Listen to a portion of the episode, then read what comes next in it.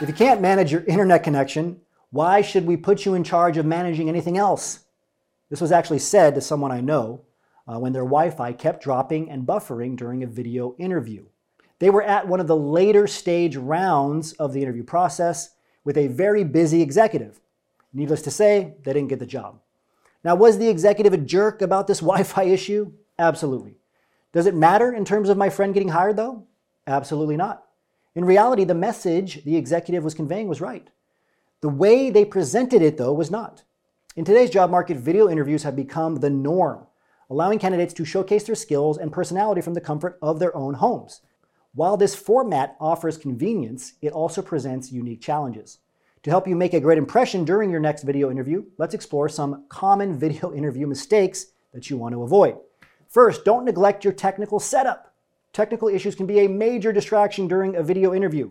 Before the interview, ensure that your computer, webcam, microphone, and internet connection are working correctly.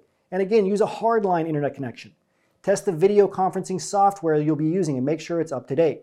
Be prepared with a backup plan, such as a phone number to call in case you have technical difficulties. Second, get the lighting and your background right. Your interview space should be well lit and free of distractions. Avoid sitting in front of a window with bright sunlight or using harsh overhead lighting that casts unflattering shadows on your face and especially your eyes. Choose a neutral, clutter free background that won't divert attention away from you, the job candidate.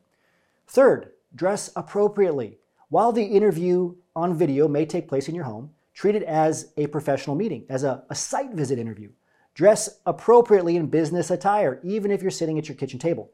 Avoid distracting patterns, flashy colors, or clothing that blends into the background. Fourth, make eye contact. Maintaining eye contact is challenging in a video interview, but it's crucial. Instead of looking at the interviewer's image on your screen, focus on the camera lens to create the illusion of direct eye contact. This demonstrates your engagement and interest.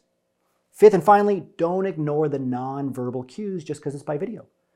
Effective nonverbal communication plays a significant role in interviews, so sit up straight, Maintain good posture and avoid fidgeting. Use natural and appropriate hand gestures to emphasize points, but don't overdo it. Expressive facial expressions can also convey enthusiasm and engagement.